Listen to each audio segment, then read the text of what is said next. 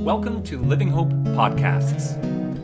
If you want to learn more about Living Hope and our ministries, you can find us online at livinghopecrc.ca. We hope you appreciate today's message.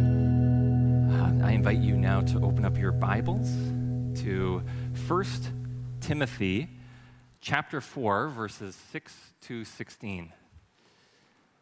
That's found on page 1848 in the Pew Bibles in front of you. Uh, we're continuing in our series called and calling, uh, where we're looking at what does it mean to be a people who are called by God. Uh, one of the emphasis uh, that we've had throughout the series has been that everybody is called. We all share in a calling, old or young, and that's going to come out today again uh, from a different angle. Uh, one of the first messages that we had uh, looked at this calling that we have to be strong and courageous, uh, and that this comes from being people that are rooted in God's word and familiar with God's character, who God is. That when we are submersed in that, that we have the courage, that we have the strength to respond to where God is calling us. Uh, today we're going to be in 1 Timothy and just a little background on it so that we're familiar with where we are, because not everyone uh, might be super familiar with this book. Uh, Timothy is a young pastor and he's serving in the church of Ephesus. So, uh, Ephesus is one of the epicenters, one of the major cities of early Christianity. This is where, in the church tradition, you have John, one of Jesus' disciples, living there. You have Mary, uh, the mother of Jesus, living in Ephesus in her later life. This is a, a place where there are other fairly prominent people. And this is where um, sound teaching and all of that is very important because it's going to flow from here. And here we have this young pastor, this young leader uh, who's estimated to be in his late 20s or early 30s, uh, that Paul is giving encouragements to. And we're just going to be stepping in um, in chapter 4 on his encouragements there. Starting in verse 6. If you point out these things, or if you point these things out to the brothers and sisters, you will be a good minister of Christ Jesus nourished on the truths of the faith and of the good teaching that you have followed. Have nothing to do with godless myths and old wives' tales. Rather, train yourself to be godly. For physical training is of some value, but godliness has value for all things, holding promise for both the present life and the life to come. This is a trustworthy saying that deserves full acceptance. That is why we labor and strive, because we have put our hope in the living God, who is the Savior of all people, especially of those who believe.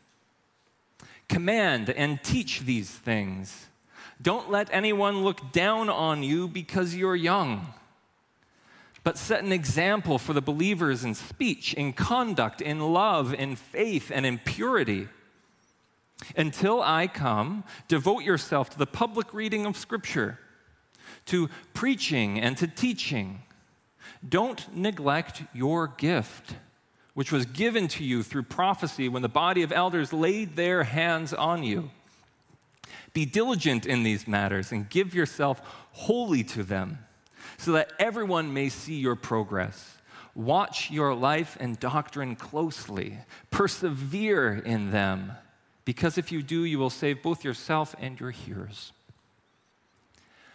The word of the Lord. Thanks be to God. Uh, so there's an expression out there, it's been around for a while. Uh, starts with the words uh, kids these days.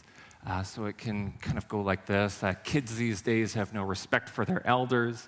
Uh, kids these days don't work as hard as they used to. Kids these days just have it so easy. Uh, the, the general idea, if you want to be using kids these days right, um, is that you just pick something that you think the current generation isn't so good at, that the, the previous generations were just so much better. What's interesting, though, is that if you look at history, you'll find that that argument's been existed from generation to generation to generation. That this actually goes back to the sixth century. Basically, as long as writing has been around, every generation has kind of just assumed that they were doing a whole lot better than the next one. Uh, there's other examples of this. Um, you can find something similar with the words, uh, nobody wants to work anymore. Um, implicit behind these types of statements are the idea that this current generation, this current crop of workers, is unique in kind of like their laziness and not wanting to work. Uh, but also, what's interesting with that is you can look back, and someone just made a stir on Twitter uh, last week, I think it was, uh, by posting newspaper clippings from every decade uh, from now down to the 1800s uh, with that same phrase nobody wants to work anymore. Uh, this memory of a time where everybody wanted to work um, just didn't seem to be there. Uh, this is an example here from 1940 um, where the blame is going towards um, relief and pension. Uh, because of that, nobody wants to work anymore. Uh, here's another one from the 1930s. Uh, where orchardists are complaining, that same complaint is there. Nobody wants to work anymore. Um, nobody seems to want to work at a peach or apple picking and packing. Um, I don't know why, uh, but there's that sense there that there's this memory of a time where everyone wanted to work, and that somehow this, this younger generation or this new group of people is inferior. And I want to point this out because this mentality shows up in our passage today. Don't let anyone look down on you because you are young. Paul is writing to Timothy and he's writing in this broader context where, in his culture, that same thing is present. There's this idea that this, these younger people uh, don't have that same maturity, that they won't be able to lead effectively. Timothy here is this younger minister. A person would have to push back against these negative perceptions surrounding him and his generation. And Paul is encouraging him to live in a way that, that resists these misconceptions, that resists these types of claims. Now, this has reminded me of a talk by Mary Hulst, who's a chaplain at Calvin University. It's from 2018, so it's already a little bit dated. Uh, but I invite you to check it out. All you have to do is type out Millennials in the Church, Mary Hulst, and she gives actually some very hopeful things about it. Um, it's an hour long, so I'm just going to give a small summary. Uh, but generally, it might be helpful to know what millennials are. Uh, millennials are anyone aged between uh, kind of born at 1985 all the way to 2004. If you're having trouble with the math, that's basically anyone that's younger than me but graduated from high school, give or take a few years. Um, I just snuck in to the, the later years of the millennial group there. Some of the ideas or perceptions around them that they're lazy or selfish and entitled. And there's some helpful information, I guess, that's out there that just doesn't match up with those statements. So, first of all, we have this idea that um, a lot more millennials are living with their parents, and that's no good. Uh, these must be some, again, lazy and entitled people. Um, Hulst points out that while it is true that a lot more are living with their parents, there's other reasons behind that.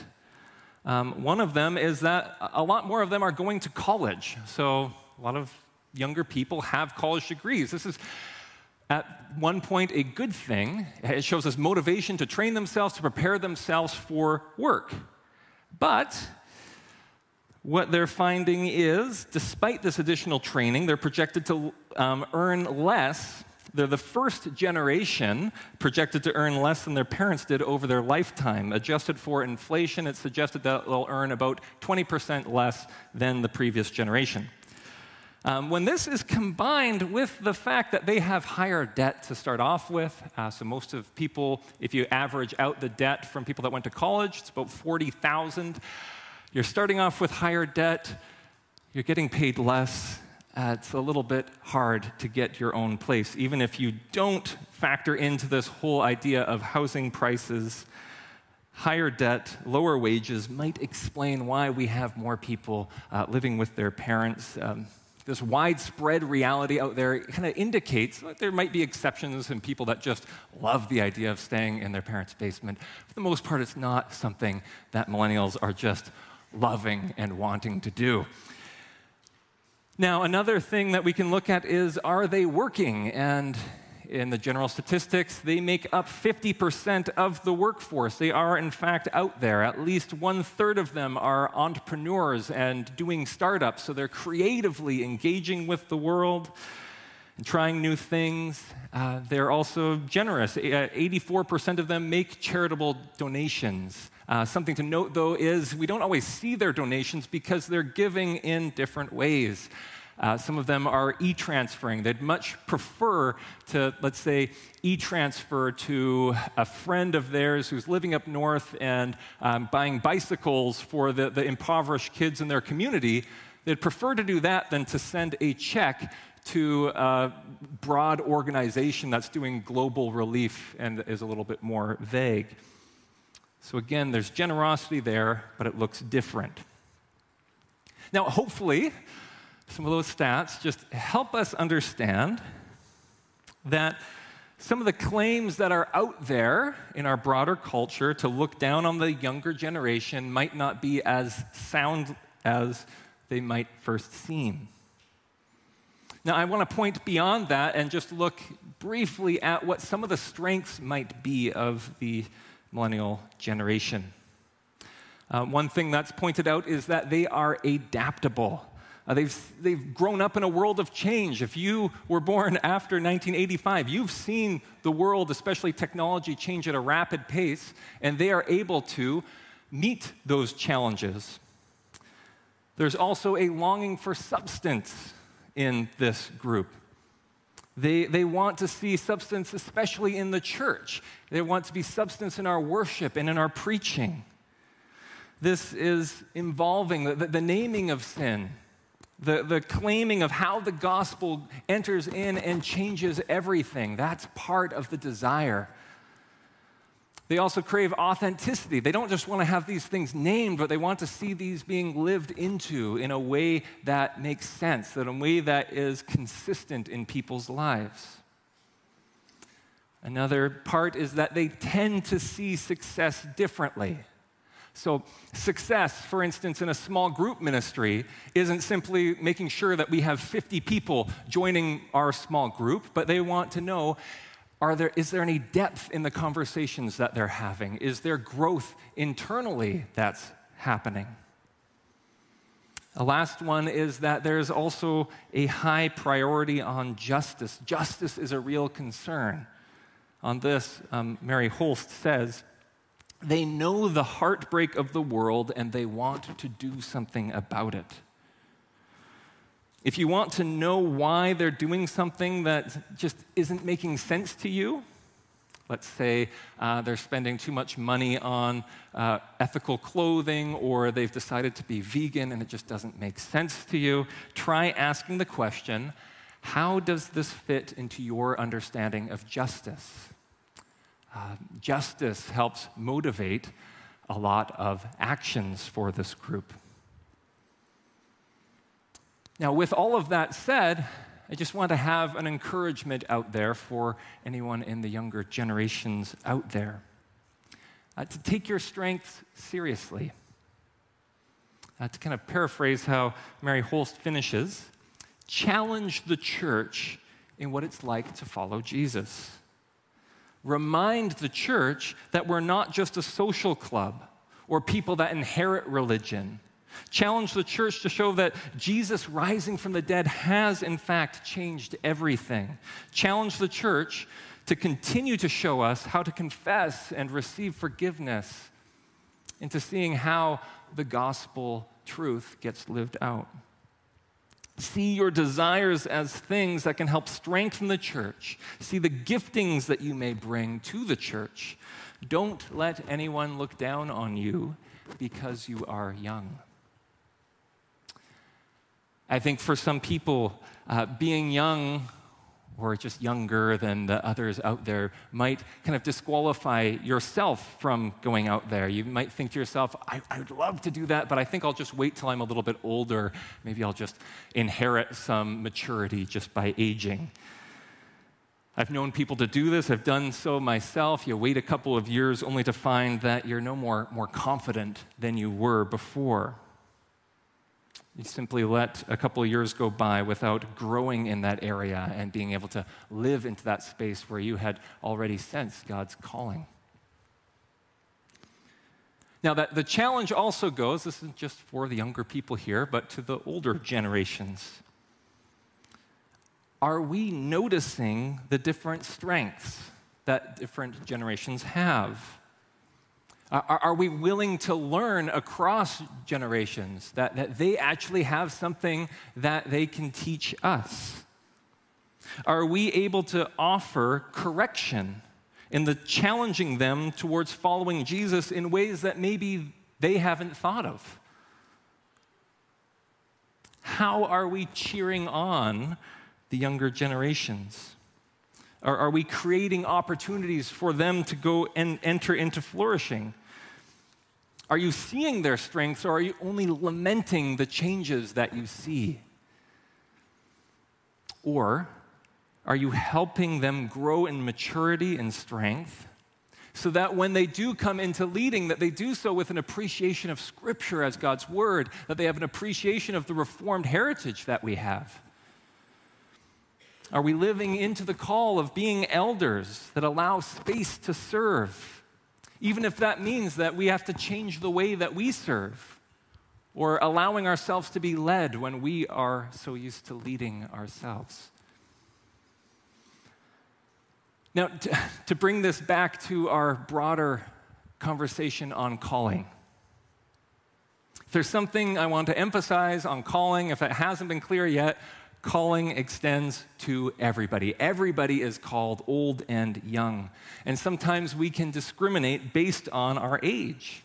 Older people can be told that they no longer have a space to serve. Young people can be dismissed, saying that they don't have a voice, they don't have a place to serve. They're only in a space where they are being served, maybe in the different programming that we have. Implicit in our passage here, in that statement in 1 Timothy 4:12 is the fact the gospel changes how we view things. It, it changes how we view authority and value and worth and legitimacy.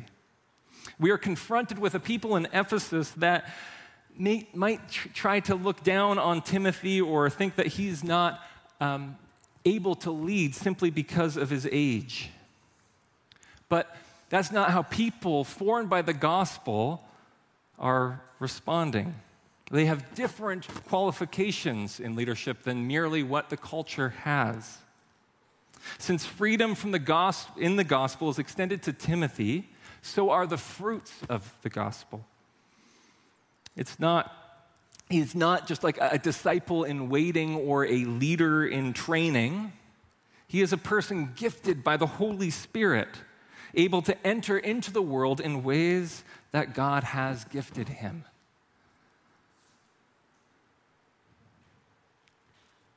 Going back to that line, don't let anyone look down on you because you are young, but set an example for believers in speech, in conduct, in love, and faith and purity. I didn't draw one for all of them, but we at least have a few there if you're visual learners. Speech, conduct, in love and faith and purity. There's this building up or this, this consistency in life that Timothy is called to. And what's interesting to note is that Paul is the one that's calling Timothy into this. Paul is practicing here what he is teaching. He is exhorting this young person to live into the giftings that he has in the here and now. He is trusting that God's Spirit is at work in the younger generation. This letter exists. All of 1 Timothy is directed to this young leader. He's saying that this is a person who can step into the foundation that they had, this gifting that they had, that he can lead faithfully, that he can show maturity and faith and love and purity despite what the cultural expectations may be. Notice, too, that it's not only Paul in our passage that is giving these encouragements to Timothy. There's also this line here uh, do not neglect the spiritual gift that has been given to you and confirmed by the prophetic words when the elders laid hands on you. Uh, there's a time where the elders kind of surrounded Paul in, or Timothy in prayer, and they named these gifts that Timothy had. They spoke over the gifts. Maybe it was teaching. The, the passage actually doesn't explicitly say what the spiritual gift that Timothy has, just that that was spoken over him by these leaders. And while they were laying their hands on him, there's a sense in which they were kind of lifting him up, that they were encouraging him to be able to lead. And now, see, he's kind of at level ground afterwards. I tried to make him bigger too. But there's that sense, visually, again, that here is someone who can serve as a fellow brother or sister in Christ, even though kind of culturally that wouldn't really be expected. Notice that he is surrounded by a discerning community that prays over younger people, that speaks God's truth to them, that names the gifts that they have. Think of what a gift that can be for others if you were able to look and be attentive to what gifts they have and that you actually speak to them. Have you ever had someone name that gifting in you? Perhaps there's yourself. You're, you're thinking silently of gifts that you might have, but you've never had someone speak that over you, how that could help propel you into your calling, into your ministry. As a church, living hope, a question that we might be asking ourselves is how are we doing this? Uh, one way is like there, there, are spaces where we can be doing this, where we have already be doing this, and one of that is in our programming. Uh, we have our children's ministries, we have GEMS and cadets, we have our youth ministries. These are spaces where leaders and children can be working together, where the leaders can be speaking into the children's lives and naming the different gifts that they have. There's opportunities for growth, both as leaders and participants. Uh, another example can be um, how we've supported people in staffing in the, in the last year. Um, in the last year alone, we've had Levi Furch. He joined us from outside of our church community, but we were investing in this young leader and helping him to get experience in, in leading our youth program.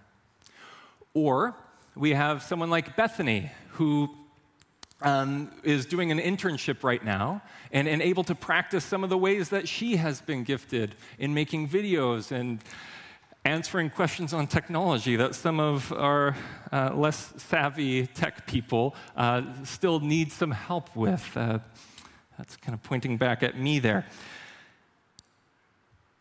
We're given opportunities for young people to grow, and that's good. And we should be challenging ourselves. We should be thinking, what other opportunities might there be? What ways do we have to grow and to continue to encourage a young generation into service and into the church?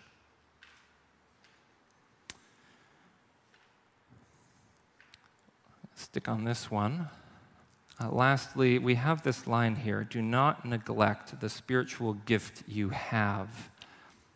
Um, in looking at that, there's, there's another thing that we can look at. There's the fact that the spiritual gift is there, but it still can be neglected. Timothy has a gifting, and it's meant to be lived out. And we can talk about this in terms of the implications of the gospel again. Timothy stands as a person who is saved by God's grace. Through God's power, is invited to be part of God's partner people. And having been saved by grace, so he's not invited to do this so that he can save himself or to um, feel better about himself that he's earned his way to salvation, but already having been saved by grace, He isn't just supposed to sit around and be happy about the grace that he's received. He is given a way of living into it. He is given this gift, a gift from God to, uh, and alongside that gift, we have this responsibility. And I, have mentioned this in the, the first message around our callings that sometimes we're called into something that's challenging. And this is similar, but this is a little bit of a different point here is that sometimes there's this challenge in actually developing our gifts. Our giftings don't exempt us from the hard work in developing and in using them. Uh, for Timothy, it, was prophesied over him. We don't know exactly what the gifting was, but we can kind of see in the context that involved teaching. Uh, this didn't mean that Timothy was immediately just the best teacher, that he was able to just think of any verse without study, and that he would always have the perfect thing to say, that people were just hanging on his words all the time. There was a space to continue to grow. Paul encourages him be diligent in these matters, give yourself wholly to them so that everyone may see your progress. He's someone that's progressing even though that gifting is already there. And this might not be exactly what we expect or maybe what we want to hear when we think about kind of spiritual things. Sometimes we can get caught thinking that to, to absorb something spiritual is to just know the love and the presence of God. Um, but it extends beyond that. It extends towards this faithful living. If we stop there and neglect the fact that spirituality is something that we actually work at, then we're missing something really big. And part of our passage, Paul even talks about, um, he compares it to the training of an athlete. So, just as an athlete has to train and do things over and over and over again to make them almost like their, their second nature, we have to do that same thing with our, our spiritual lives. We need to train and work at these things and grow and see the progress. So, with all of that being said, I want to finish with uh, three challenges here. I invite the, the worship team to come up as well. Three challenges to finish. First, young people Remember the gift that you are to the church. Remember this, this gift, the equipping of the Spirit that is given. Uh, may you have confidence that you have something to bring to the church through God working in you. Second, for elders, and this isn't just for the official people in the spot of elders, but the older generations in the church? How can you be equipping the younger folk here? Uh, maybe a good question to ask yourselves is when was the last time you affirmed a gift that someone had? Um, in, in our pews here, we have the, the thinking of you cards. Maybe that's an opportunity there to encourage someone. Maybe think of someone younger than you that you can be encouraging and speaking of a gift that they have. And something for everyone here. Um, Paul gives this advice that Timothy takes this to heart. Preserve in doing what is right. Study and take God's word seriously. Be active in serving. Put these giftings into practice here in the church. Uh, that these gifts aren't things that we just hold on privately, that these are meant to take us into service and into community. If you're not sure how you can be doing this, uh, I invite you to ask a deacon or an elder or myself, and, and we can work alongside you. Uh, we might not have an answer right away, but we can um, be doing this together. And with that, uh, let's come before God in prayer. Dear Lord, we thank you that you, you bring your gifts freely to your people. That through your Spirit, these gifts that you give are diverse, ranging in every different direction, each one showing a different aspect of your goodness and how it can be lived into throughout this world. Help us to see and appreciate the gift that you have given us. May we recognize it as a gift, as something freely given, that we can bring your goodness into the world as you had meant it to be. Help us too to see how other people are gifted. May we be able to name it in others. Through your Spirit in us, give us discernment to speak words that empower others as we too are called in serving you. We pray all of this in your name. Amen. Thank you for listening. We hope that you are encouraged and challenged in the message and through the work of the Spirit. Once again, if you want to learn more about Living Hope, you can find us online at livinghopecrc.ca.